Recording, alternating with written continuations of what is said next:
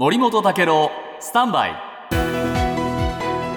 長官読み比べです、えー台湾の蔡英文さんがアメリカへ行って、えーアメリカのマッカーシー下院議長と会談するとい。うような動きがありますが、一方でですね、えーこの中国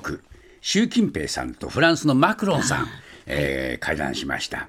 でこれちょっと注目なんですけれども、えーマクロンさん会談でですね習近平さんに何て言ったかというとロシアが戦争で使っているものを、えー供与しないようにしてほしい、はい。うまい表現ですね、使ってるものを供与しないで、えー武器とかっていうふうに言わないでね、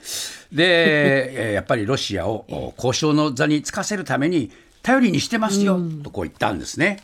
えーただしですね、習近平さんは、まあ、中国は仲裁による和解と政治解決の方法を堅持するって言っただけで、えー具体的なことを言いませんでした。でここには思惑もあってですねフランスはあの EU にはあの加盟国の間でもウクライナ支援の度合いに温度差があるんで、ここをまあなんとか中国からあの切り崩しを狙われないように、えーちょっとこの歯止めをかけに行ったという思惑もあります。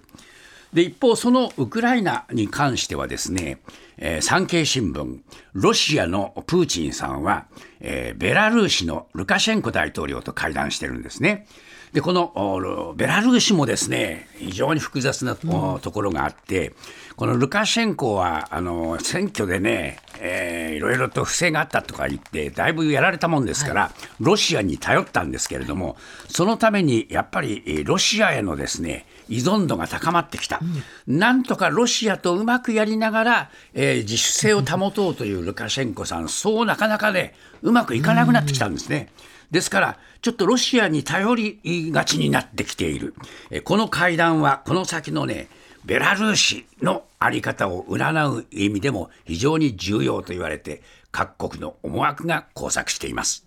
TBS ワシントン支局の樫本照之と涌井文明です。ポッドキャスト番組「週刊アメリカ大統領選2024」では大統領選の最新の情勢やニュースを深掘り。